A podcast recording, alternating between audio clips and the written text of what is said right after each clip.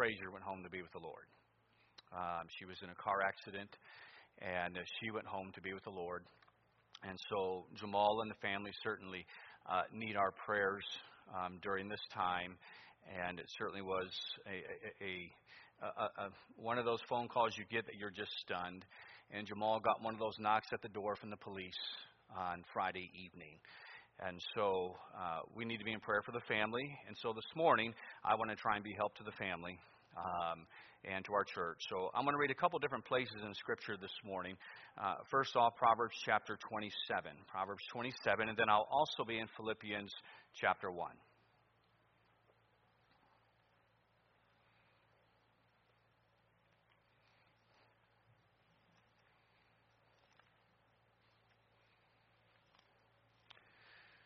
We did not want to put that. I talked with Jamal when I was with him. We decided not to put that on a prayer chain. Um, and for a couple of reasons. Uh, we did not want that on the prayer chain. One, for uh, just the nature of the church. This is this is one of our members, and those who were closest, they did get phone calls from me yesterday. I called them up to let them know of of Linda's passing, and and talk with Jamal. He preferred it not on the prayer chain, and so we decided to do it at the service. Besides the fact that we're having a great deal of trouble with the prayer chain right now, and probably less than half actually would have received it. Um, so we decided for the service. But Proverbs chapter 27. This is a very, very true verse. Verse number one. Boast not thyself of tomorrow, for thou knowest not what a day may bring forth. Look over in Philippians chapter 1 with me. Philippians chapter 1.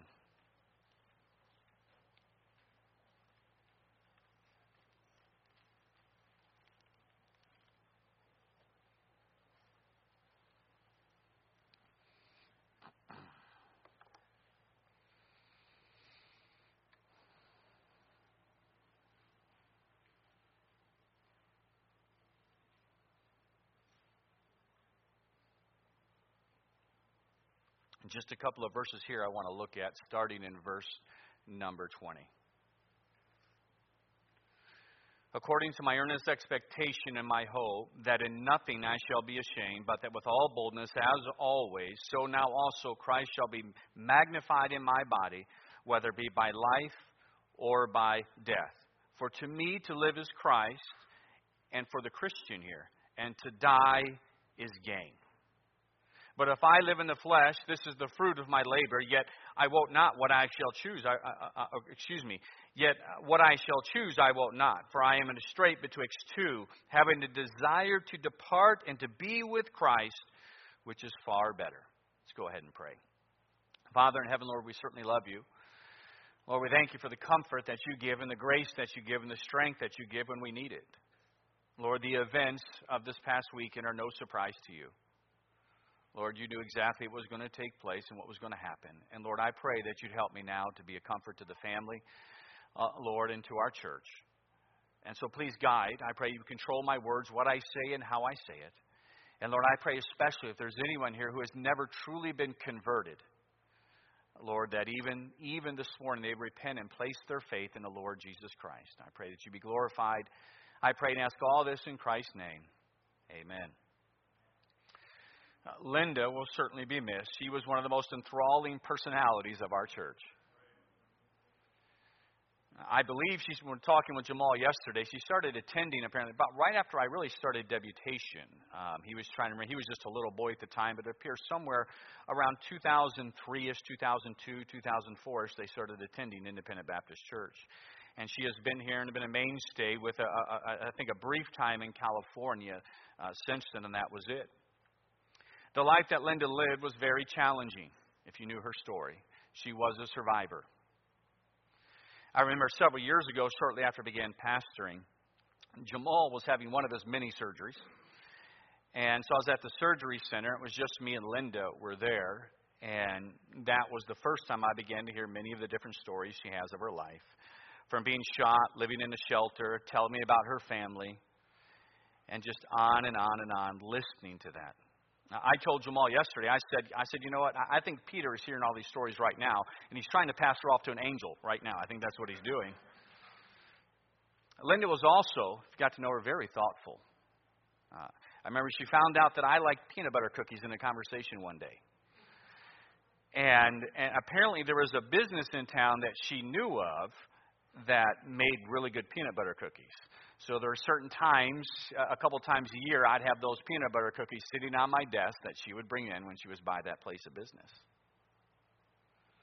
It was a thoughtful gesture, one that always put a smile on my face. As you know, Linda had uh, many health troubles uh, uh, um, taking place from her knees and, and battling different sicknesses. But you know what? Right now, she no longer has bad knees. Her living situation that she was so concerned about, that we even texted about even this just a couple days before she passed, is over with. She has a great place to live right now.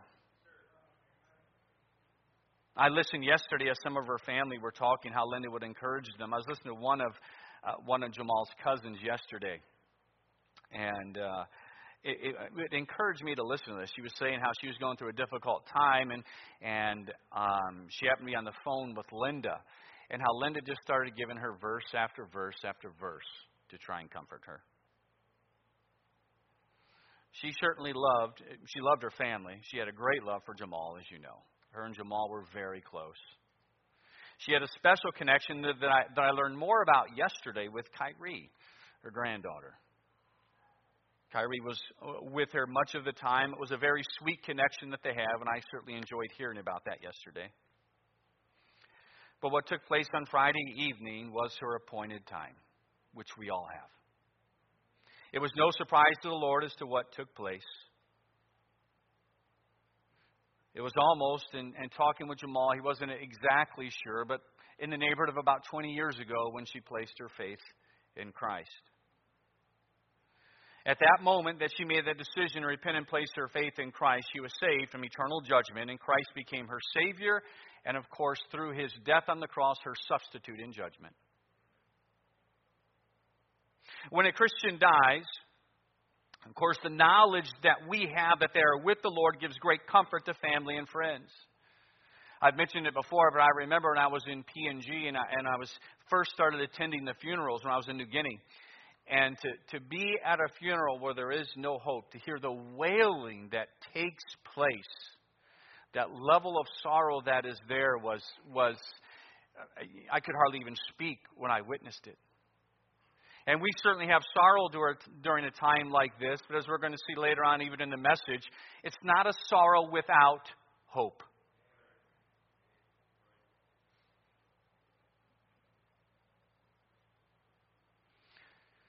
So I want to briefly look at two things here this morning the comfort for the family, and for the Christian, for our church, and what we need to consider when something like this takes place. We read in our text, and it was verses yesterday before I left and prayed with Jamal and the family that was there. I read from Philippians chapter 1. And, and we talked about it for a little bit. And I said, you know, he, here's the Apostle Paul. I said, understand when he wrote this, um, in, in his mind at the time, and it was a very real possibility, he was going to be executed.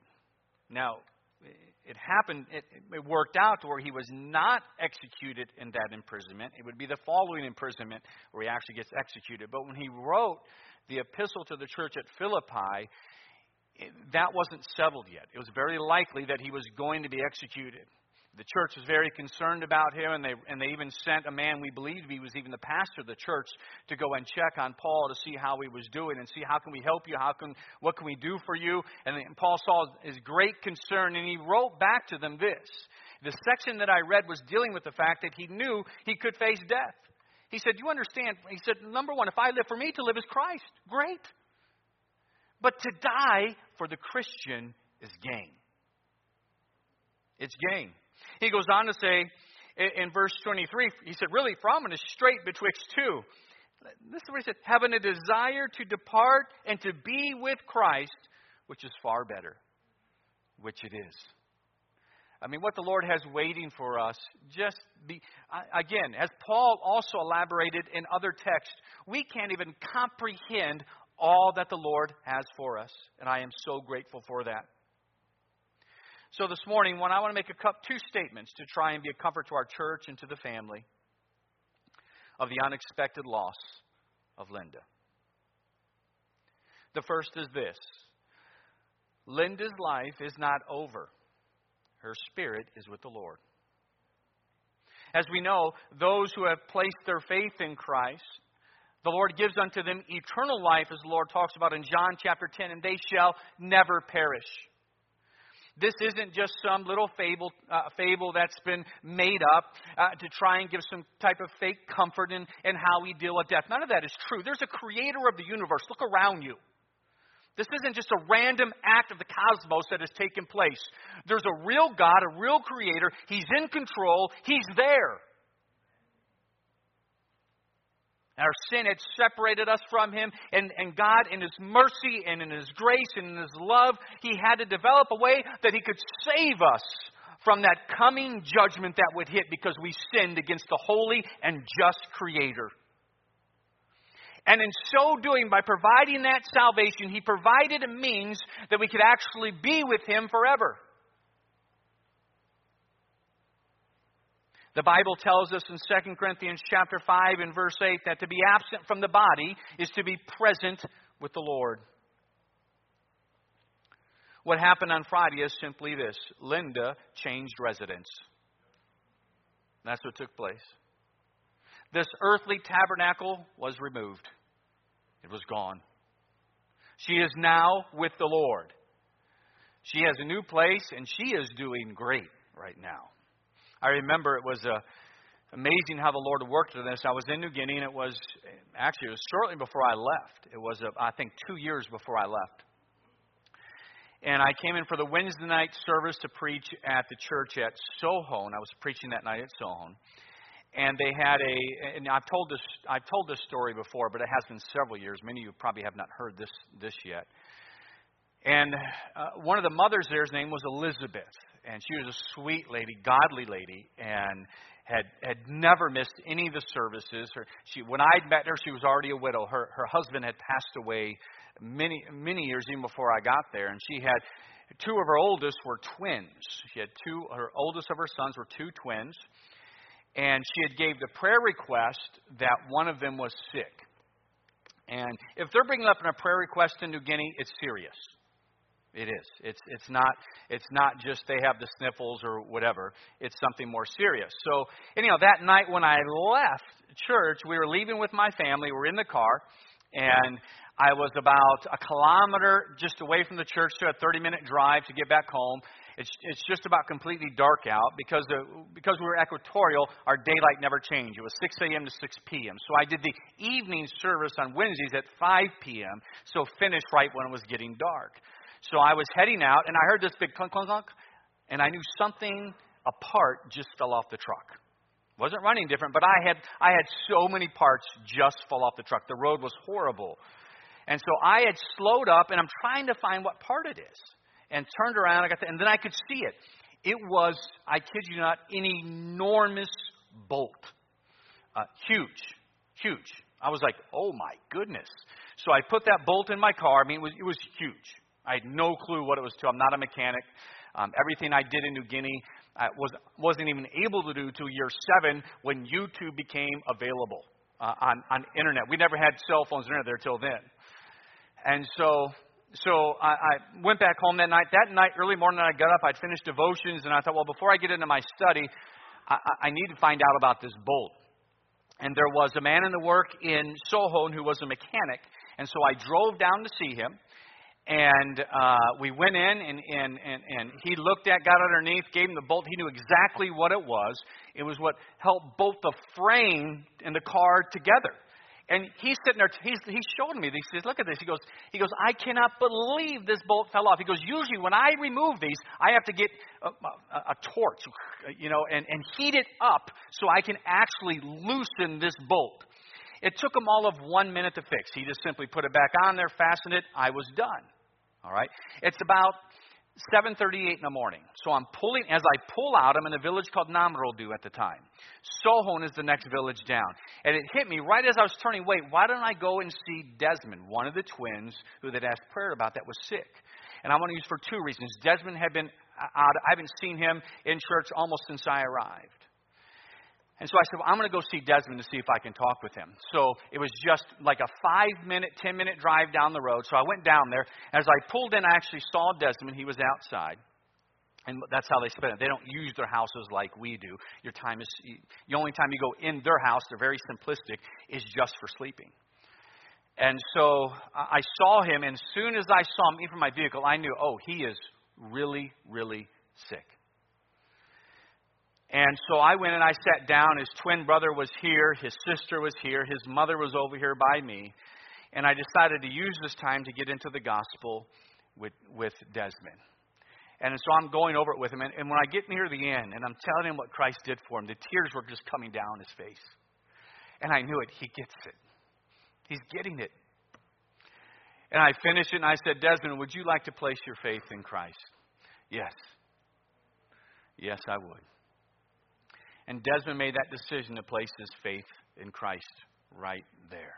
Now, in about two hours from that moment when I was there, his mom was taken up. We have no doctor down where we're at. There was no doctor where we lived. Five hours from us, though, there was a, there was a, a, there was a doctor that was up there. She was going to take Desmond up to that doctor. They were going to leave close to noon, which they did do.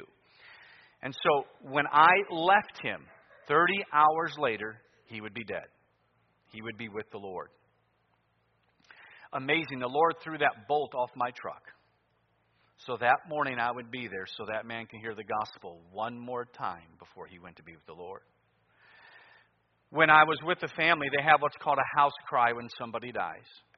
And the whole village comes to the house cry. Many times it lasts for several days before the funeral takes place. And many, for the most part, the family outside of maybe 30 minutes here, an hour here, just will not sleep. And so I was at the house cry, and I was talking with Elizabeth, the mom, and she was grieving.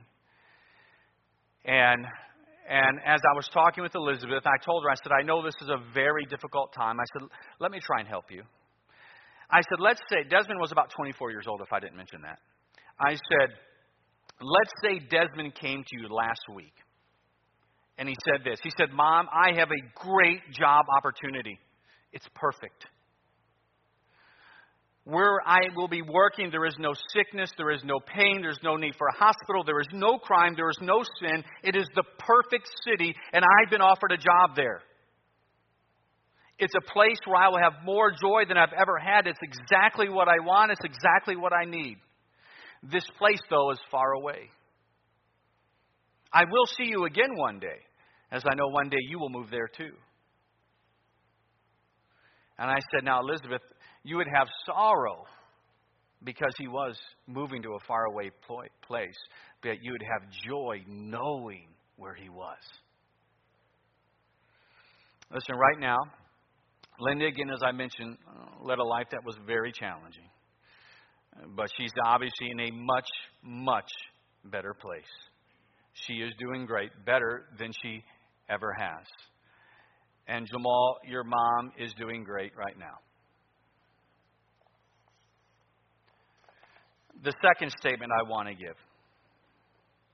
Think about this. This is very true. With the possibility of only two exceptions, even if Linda had the option to return, she would not. Uh, let's think about why that is true simply because of the glories of heaven and the ability to be with the Lord Jesus Christ. I mean, just think for a second what she has already seen. Those incredible angels that God has created, those mighty creatures. Just that the idea of the throne room of God this incredible place.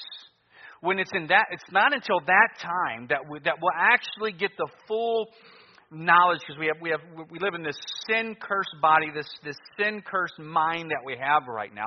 It's not even until then that we can fully understand the purpose of our creation before God. But all that will be realized in that moment. And in that moment, Linda realized at the very moment she was in the presence of the Lord. For to be absent from the body is to be present with the Lord. And that state, that perfectness, the battle of the flesh over with, gone. You will not want to return from that. Being able to talk with some of the those heroes of the faith in the Bible. Getting to see them, having them pointed out to you. There's Paul. There's David. You know, there's James, Joseph. And of course, when you come into that amazing presence of the Lord Jesus Christ. Jamal, she's seen all that.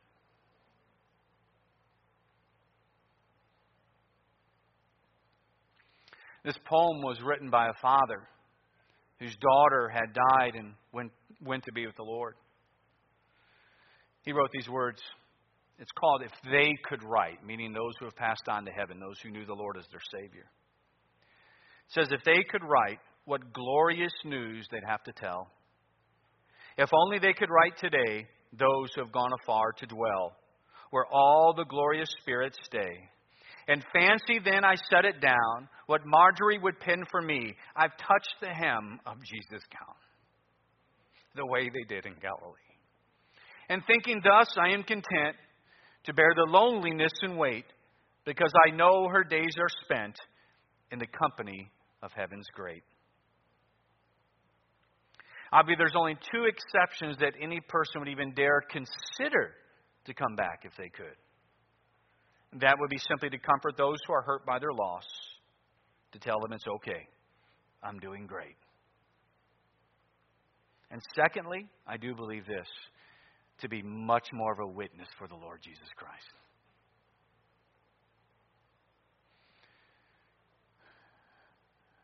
Now, those are the statements I wanted to give as comfort to the family. Now, what this should lead us to consider. I read Philippians chapter 1 and then Proverbs chapter 27. Proverbs 27 Boast not thyself of tomorrow, for thou knowest not what a day may bring forth.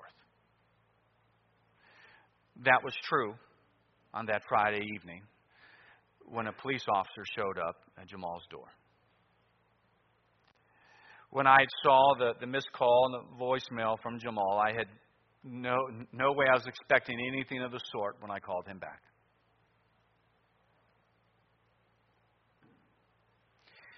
It is a time when something like this, though, that we are to consider. Turn over to the book of Ecclesiastes, please. Chapter 7.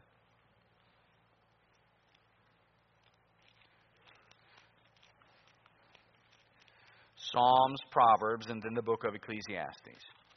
Chapter number 7.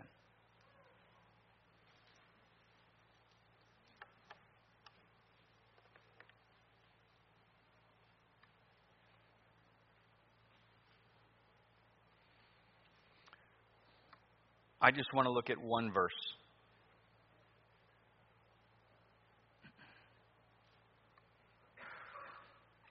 It is better to go to the house of mourning than go to the house of feasting, for that is the end of all men, and the living will lay it to his heart. It's at times like this, especially during a death that we were not expecting, which many in here have faced. It's at times like this, though, not only do we need the comfort that the Lord gives, but we need to take this as a time to consider. To consider the, the little time that we do have. That none of us know. There's not a single one. Listen, we've had, we've had what, two this the, the funeral will be up and coming here in a few days. As we have details about it, I'll give those out. We're just not certain yet, but probably later on this week, in the Saturday or sometime, we'll go. And, and as soon as that's available, we'll let the church know. It'll be the second funeral, but both the funerals we've had this year, neither were expected. From Pat's brother, and of course Linda. It is a time, though, when something like this takes place as Ecclesiastes points out to us here, that we need to consider. Why is that? Why is it true? Why is that verse true? That it's better? Basically, it's saying this That it's better for us when we go to this funeral that we're going to have than it is for you to go to a party. And that's true. It's much better. Why is that verse true? You see, because it's when you when we have this funeral here and you're looking at that casket, it will cause you to consider.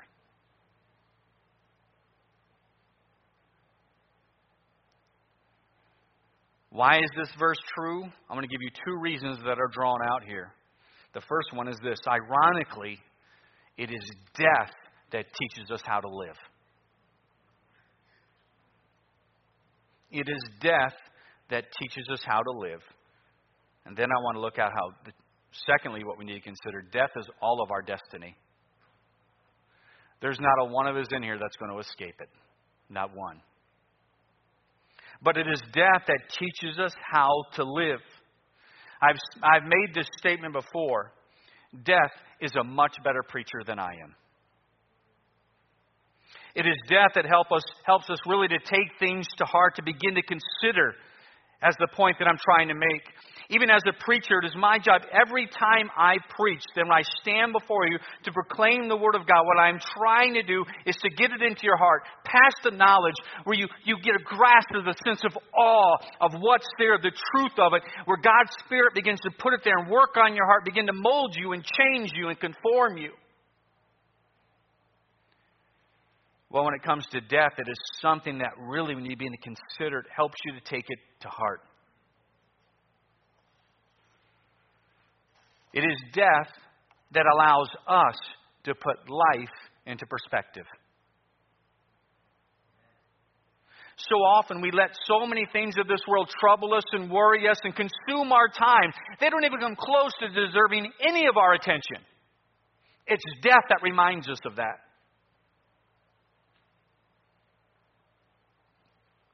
We get stressed and worry over things that in the end just don't matter.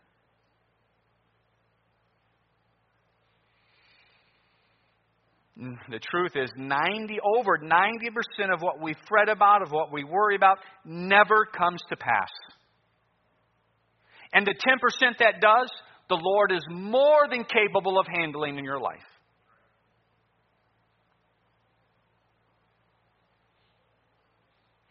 When we see the loss of someone close, someone that we loved, it helps us see life in a much better perspective.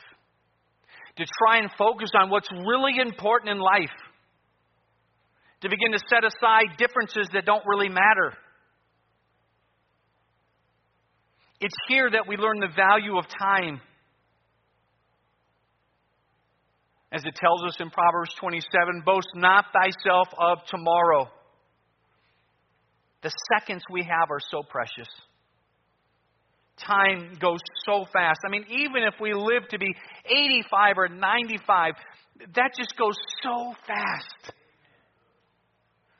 I mean, I am 53 years old. Uh, it's just, it's just amazing. It, it, it, in my mind, it's like I was just 17 years old yesterday. Richard, you're how old again? 83? 84 years old. Went fast, didn't it, brother? It did. And know what I love about him? He's still serving. Hasn't stopped yet. Amen, brother. But even if we get 84 years, 85 years, 90 years, that is nothing. It goes by so quick. The devil is great at getting us not to redeem our time, as the Bible commands over and over again and stresses redeeming the time. Use it wisely, what you have. Understand the importance of the relationships that God has given you. That's where the value is in life. Not in things that don't matter. Listen, when you die and it's your funeral, more than likely that person that gave you the promotion at work is not going to be there, but your friends and family will be.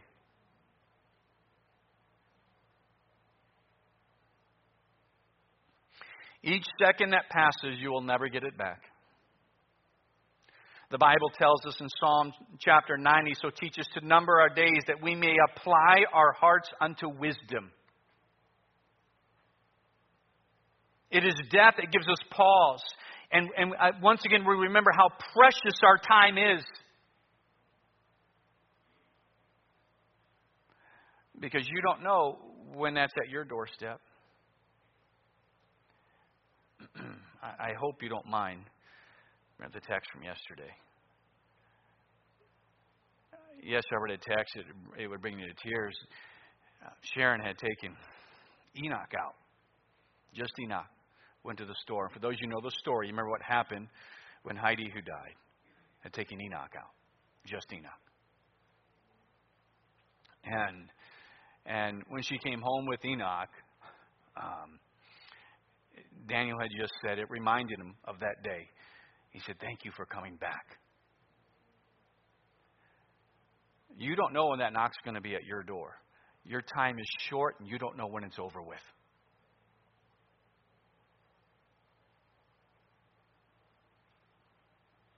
Don't waste the precious time that you have.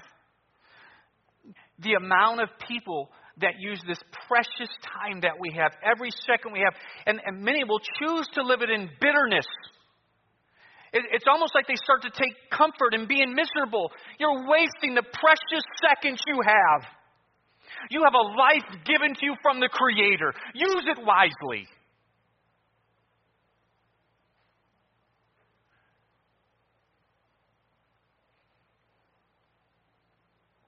It is death what begins to reveal to us what is important in life.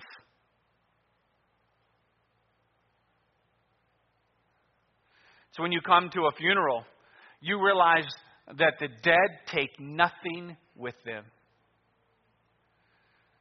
As I was going over this yesterday evening and then again this morning, I was reminded of that for some it captured whatever the world's attention. It was fascinating why it did, but the submarine accident and the billionaire who was on it.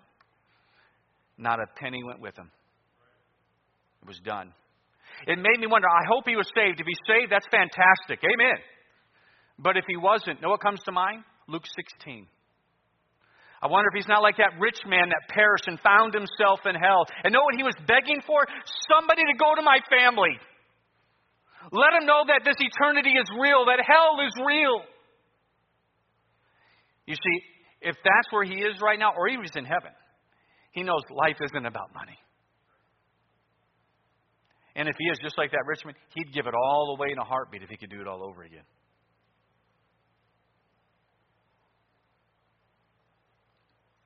What you begin to see, what's important in life is the relationships, those that God has put in your life.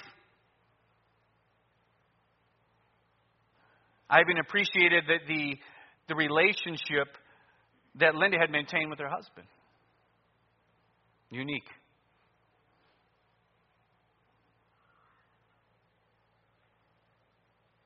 Because it's not an accident, those that God has put around you. Appreciate the relationships you have. Again, instead of seeing, there was a parable that Christ told. I want you to listen to this. I'm, I'm going to use an application of it, not necessarily the primary purpose of it, but it fits. Do you remember the parable of, of, of the man who went and found the treasure in the field and he bought the field? To get to the treasure, he had to buy the entire field. Within that field would have been weeds and garbage and all kinds of stuff, but what he focused on was the treasure. Too often we can focus on the weeds and not the treasure of the person.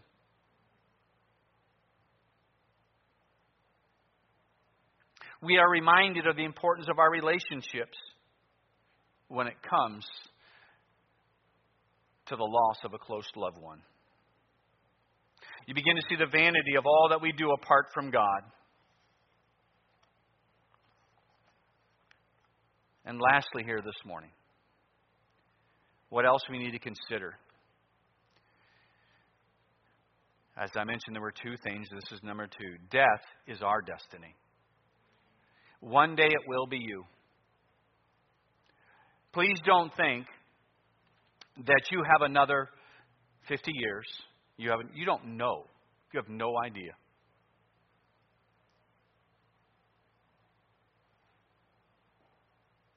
Again, we're going to be having a, a, funeral in just a few days, and when you go to a funeral, you'll get an accurate preview of your own future.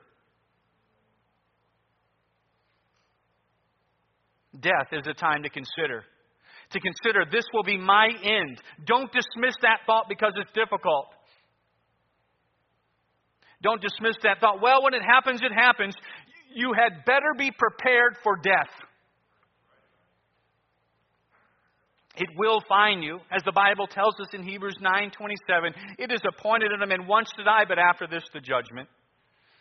in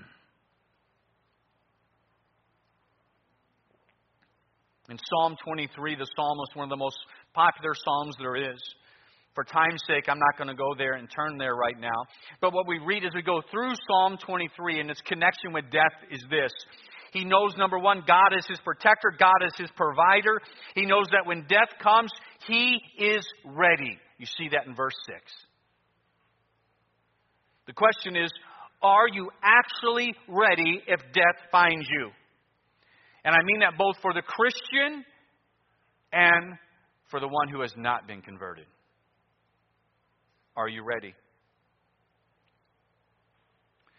You, you need to remember this. Death is not an end of existence.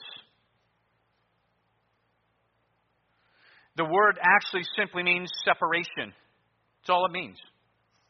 It means to separate. If I was to, if I was to take my notes here and separate. The Greek uh, word that we use for death, that it comes from the root word, means to separate. That's all. It doesn't mean an end of existence. It means to separate. So I, I don't understand that. You see, you are dead, not when your heart stops.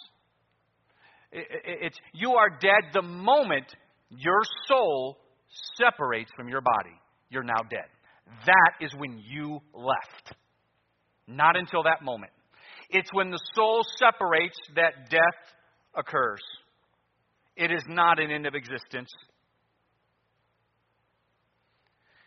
And the Bible speaks of the possibility of facing two deaths. All of us will face that first death, this physical death of the body that will occur. But there's a second death that's talked about in the Bible. That one you need to avoid. That too is a separation. That's not a separation, though, from your physical body. That death is a separation from God. That death is a separation from God in this very real place, hell, lake of fire, that God never created for us, but He did create it for the angels that had fallen. And apart from what the Lord Jesus Christ did for you, you will face that second death and be separated from God for an eternity. And yet God is not willing that any should perish, but that all should come to repentance. So he made a way possible for you to escape the second death. If you die and you stand before God in judgment, you are guilty. You might not like to think that. You might like to think you're a pretty good person. But when you stand before God, we know from Romans 2, we just looked at it this past Wednesday.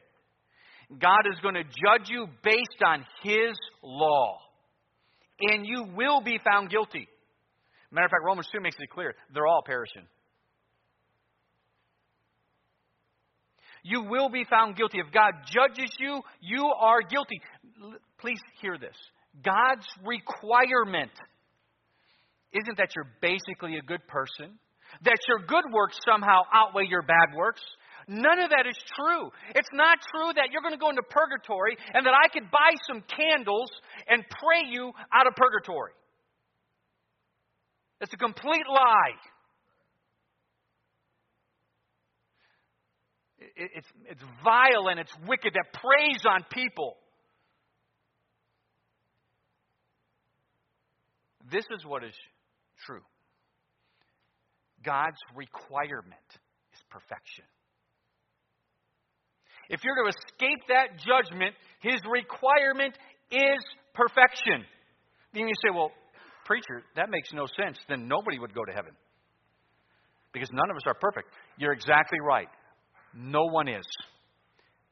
This is why the Creator Himself, understanding He is holy and He is just, and yet He loved us. He wanted, He, he wants to be, He created us to fellowship with Him. And yet He knew when He created us and gave us free will, He understood that the fall of man would happen. So He knew if I'm going to do this, I have to provide a way of escaping that judgment. And He did just that. And it's amazing. Know what He did? This is how much He loves you. He Himself, the Creator, became a man 2,000 years ago. The Lord Jesus Christ. God in the flesh. Why did He do that? It, it's incredible. He did it to save you from that judgment. When He became a man. So He's on the earth as a man. Think of the humility, the humbleness of that, that he was willing just to do that. The Creator Almighty, mighty, who spoke this world into existence, was willing to humble himself and become a man, a baby at that, to be born into this world. He had to learn how to walk and how to talk. This is the Creator. He walked on this earth 30 some years. And you know what he did? Listen to me, don't miss this, please. He lived the perfect life as a man.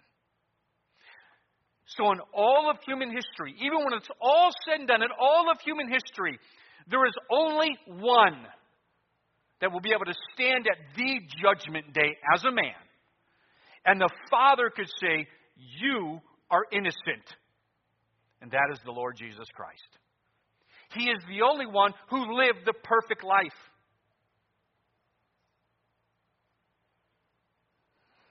Now, listen. He lived the perfect life for you.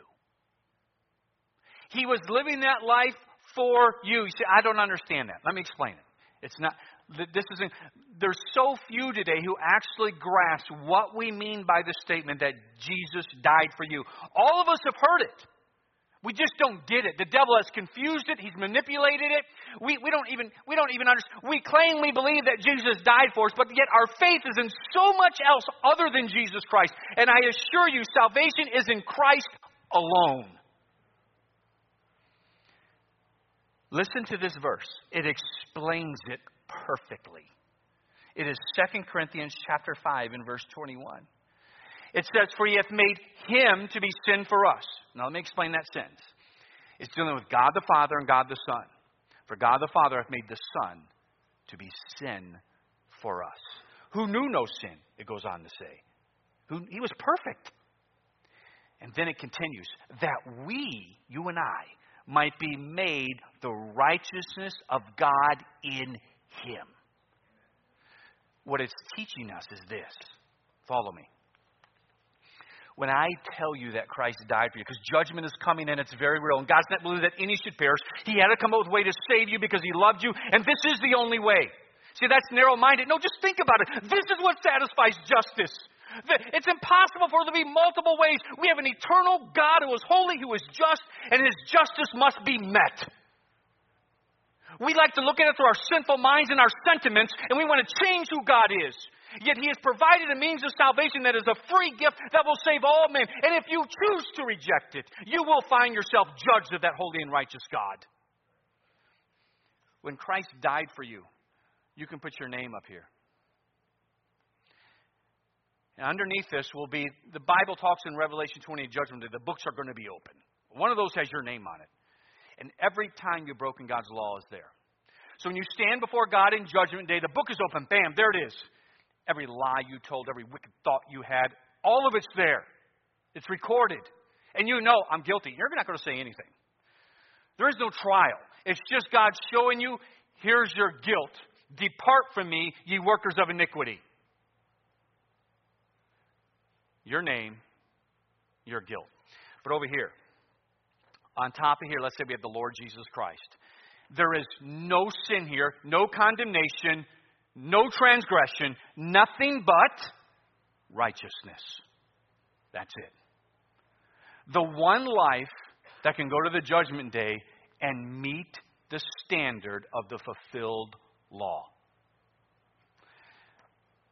But when we say that Christ died for you, which he did, the verse said this For he hath made him to be sin for us, who knew no sin, that we might be made the righteousness of God in him. When I say Christ died for you, what you can do is you can take your name, it's over here. You can take your name and remove it and place it over here. You can take Christ's name, remove it, and place it over here. For he hath made him to be sin for us, who knew no sin, that we might be made the righteousness of God in him. He gives you his perfect life. He died for you. Now get this Jesus is God. Death didn't hold him. After three days and three nights, he defeated death and rose again from the dead. He defeated it. You won't. If God judges you, you can go to hell. You're not God. You're there. So the question is this how do we switch these names?